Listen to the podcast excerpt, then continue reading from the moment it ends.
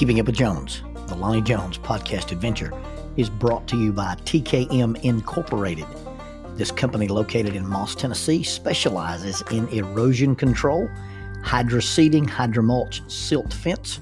They do minor excavation work, and they also provide traffic control and construction signs. Their mission is keeping people safe. Their passion is wishing that all men could be saved. TKM stands for the King's Men. If you'd like to contact the King's Men, you can contact them at 931 243 3958. 931 243 3958. Or you may email them at tkminc2001 at twlakes.net. That is tkminc2001 at twlakes.net. The King's Men in partnership with Keeping Up with Jones, the Lonnie Jones podcast adventure.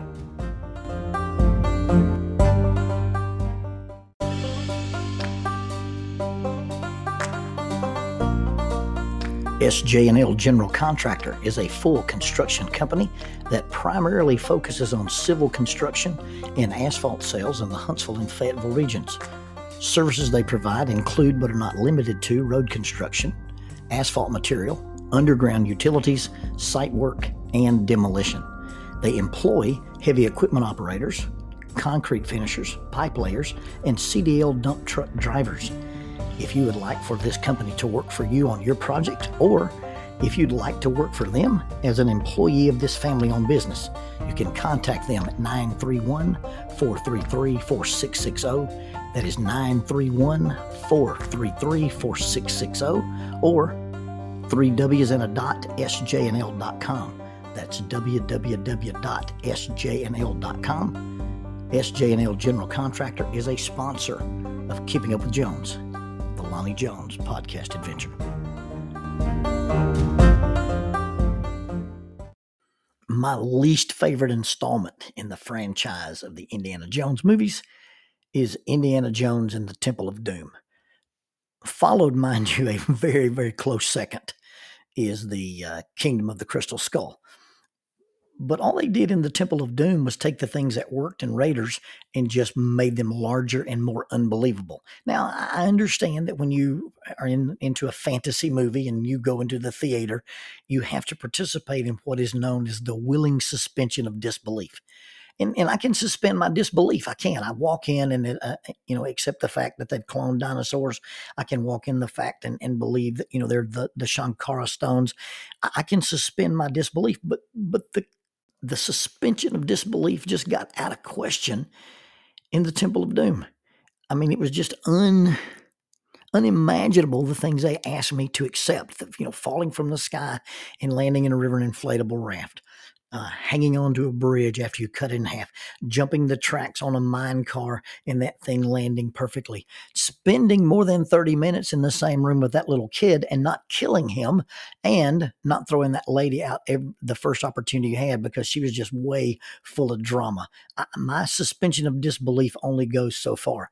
However, as an impressionable young man, you end up with some things from most movies that you either remember or wish you didn't remember. Uh, one is you call him Dr. Jones.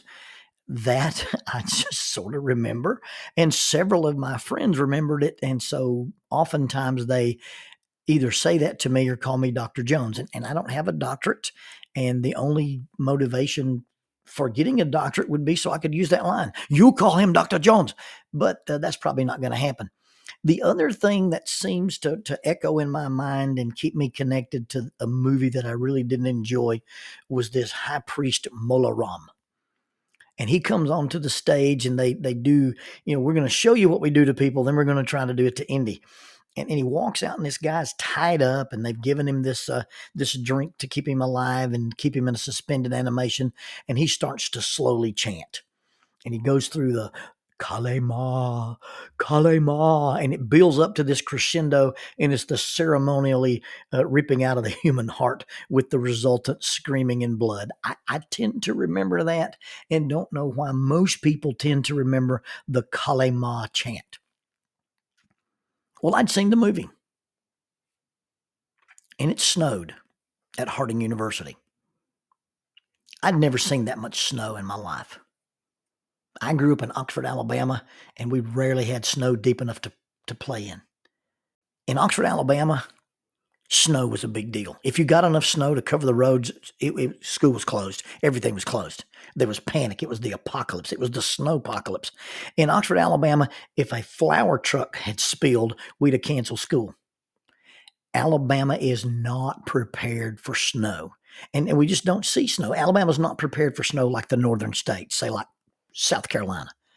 In Oxford, Alabama, we would close school if there was a heavy frost.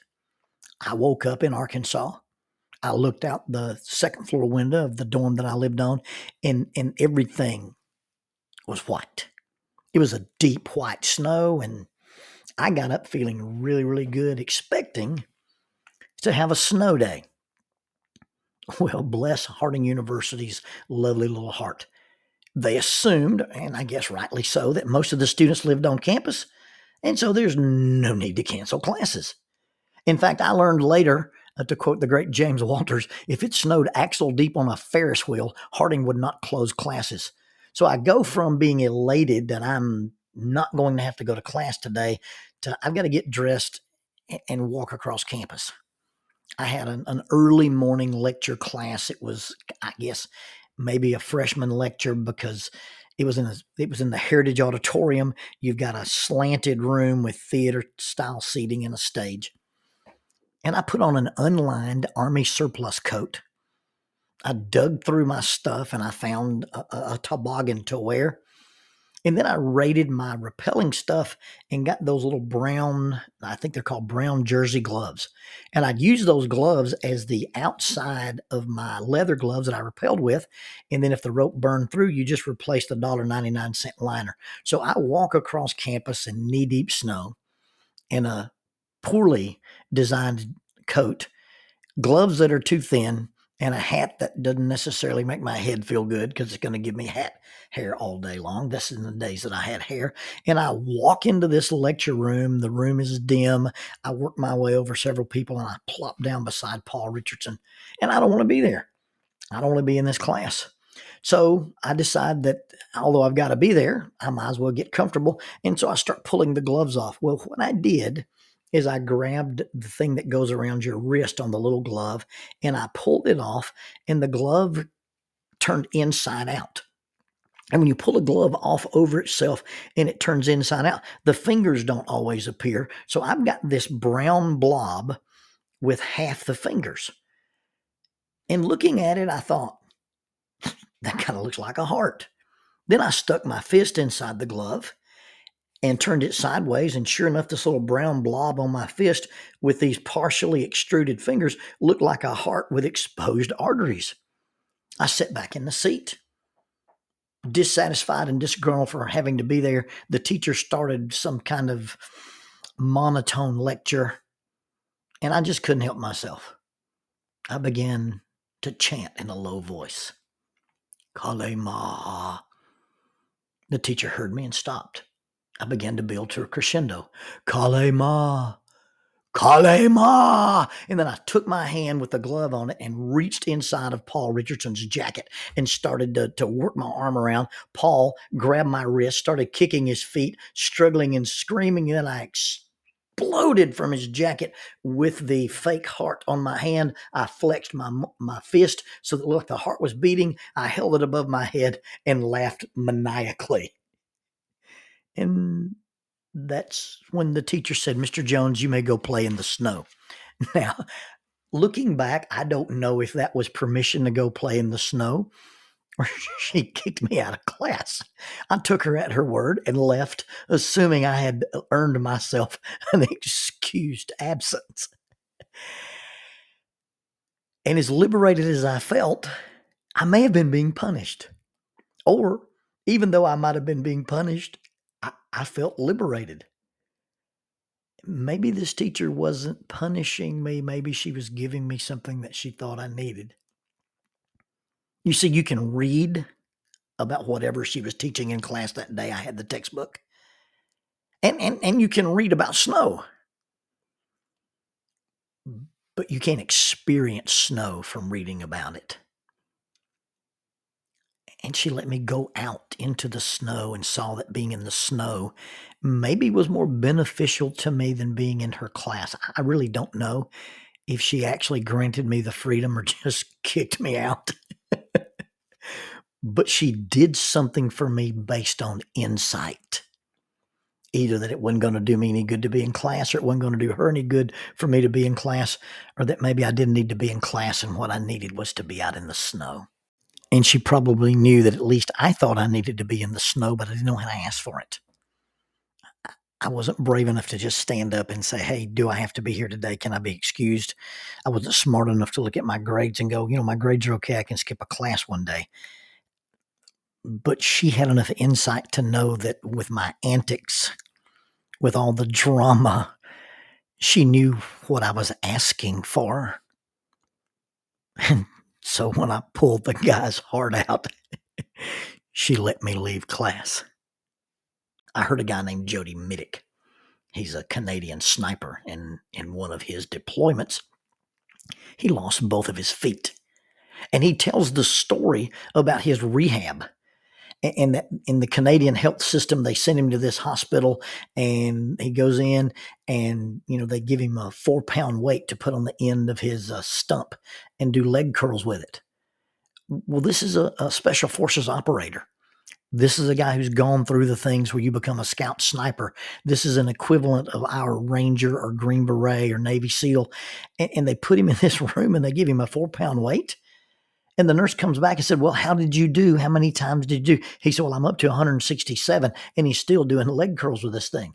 He could not understand why, why he was being mollycoddled, why he was being treated with kit gloves when he wanted to get better. He wanted to get stronger. In his mind, hey, we're going to fix this. I'm going to get cool prosthetics. I'm going to go back into the war.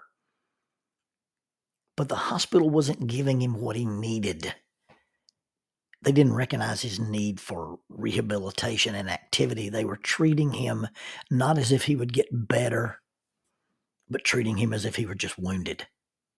He said he visited a hospital in Houston, Texas, and a guy with prosthetics and, and who was blind was in the lobby. A doctor came out and yelled the guy's name, tackled him, and they started wrestling in the floor. And Jody was like, That's what I need. I need somebody who'll tackle me and wrestle me in the floor. He tells about being in this hospital and there being a doctor, and, and, and the doctor was a Marine and so when the Marines would come to him for physical therapy, if they didn't wear their Marine issued PT gear, he'd get on to them. He says, No, no, no, you're you're a Marine. And the Marine Corps tells you what to wear for PT. And when you come to PT, you wear that because you will be marching by March.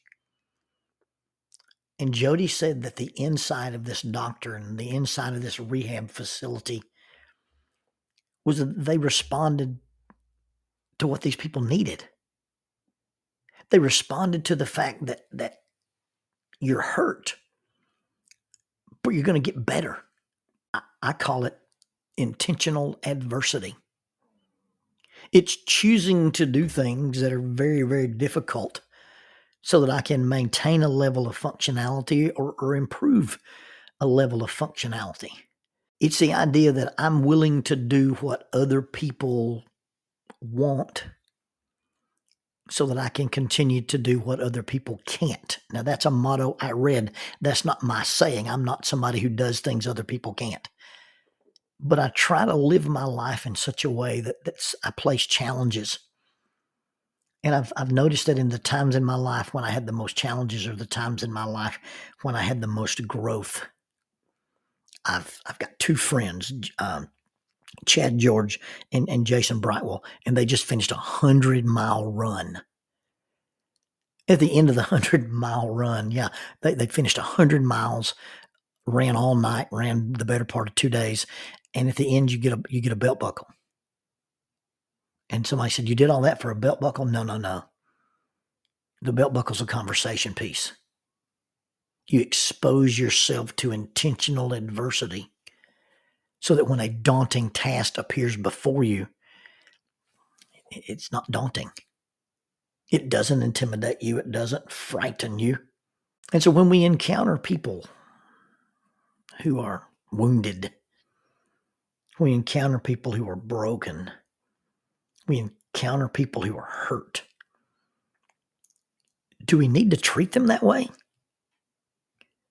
Or do we need to treat them as if they are going to get better? Not that they're better.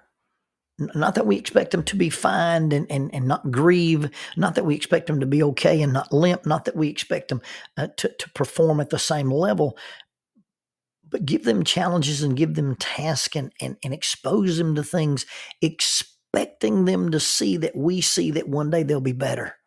When I got hurt back in 09, my large intestine ruptured on January the 15th on January the 30th, Jackie said, Tomorrow we're going hunting. Now that's that's when it dawned on me that I had nearly died because my wife doesn't hunt. She doesn't like to get up early. She doesn't like to be in the dark, and she definitely does not like to be out in the cold when there's nothing to do. But she packed up my stuff and dressed in her little ski parka and her little fuzzy gloves and took her laptop computer and we walked out onto Kill Mountain and I set up a pop-up blind and she sat in it so that she could move her hands and read her computer and I sat with my back against a red oak tree and looked down a draw because she said I don't want you to miss the last day of hunting season.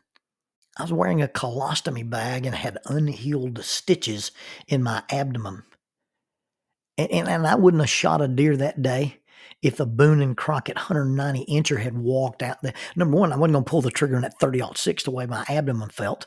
And number two, there'd been no way to drag the deer out. And, and Jackie knew I, I wasn't hunting, but I was hunting. And she took me out into the woods because she wanted me to have the vision on the last day of deer season that I'd be hunting on the first day of deer season the next year. And instead of treating me as if I was wounded, instead of treating me as if I was hurt, instead of treating me as if I was broken, she treated me as if I was going to get better. She made me walk every day. The first trip, when I crawled off that cot in the living room, and, and it was let's go to the mailbox. And then it was let's go to the stop sign. And it was let's go to the top of the hill. And before the whole thing was said and done, I, I was walking three miles every day with a walking stick and a colostomy bag. But it would not have it would not have ended the way it did had she treated me as, as if I wasn't going to get better and if I was always going to be broken or always going to be sad or always going to be hurt. Is it punishment or is it freedom? Sometimes I ask you to do difficult things and it and it feels like punishment, but in truth, I'm I'm building you toward freedom. God asks us to do difficult things, and sometimes it feels like punishment, but it really is about giving us freedom. Don't treat me like I'm wounded. Recognize I'm wounded, recognize I'm hurt, recognize that there's a part of me that's broken, and recognize that's a temporary thing, not a permanent thing. It may be who I am right now, but you've got to show me a picture of who I will be you've got to show me a picture of, of, of what you see that I can be. I may not know how to ask for it. I may not know what I want. I, I may be pulling some antics. I, I, may be causing some drama. I may stand up and it looks like I pull somebody's heart out because I just don't know how to ask for what I want. But if you understand that I'm hurt and you understand that I'm wounded and you understand that I'm broken, and you will treat me like I have the potential to be healed, if you'll treat me like I have the potential to be whole, if you'll treat me like I have the potential to be better than what I need to be and what you see I can be, is that you see, I can be better.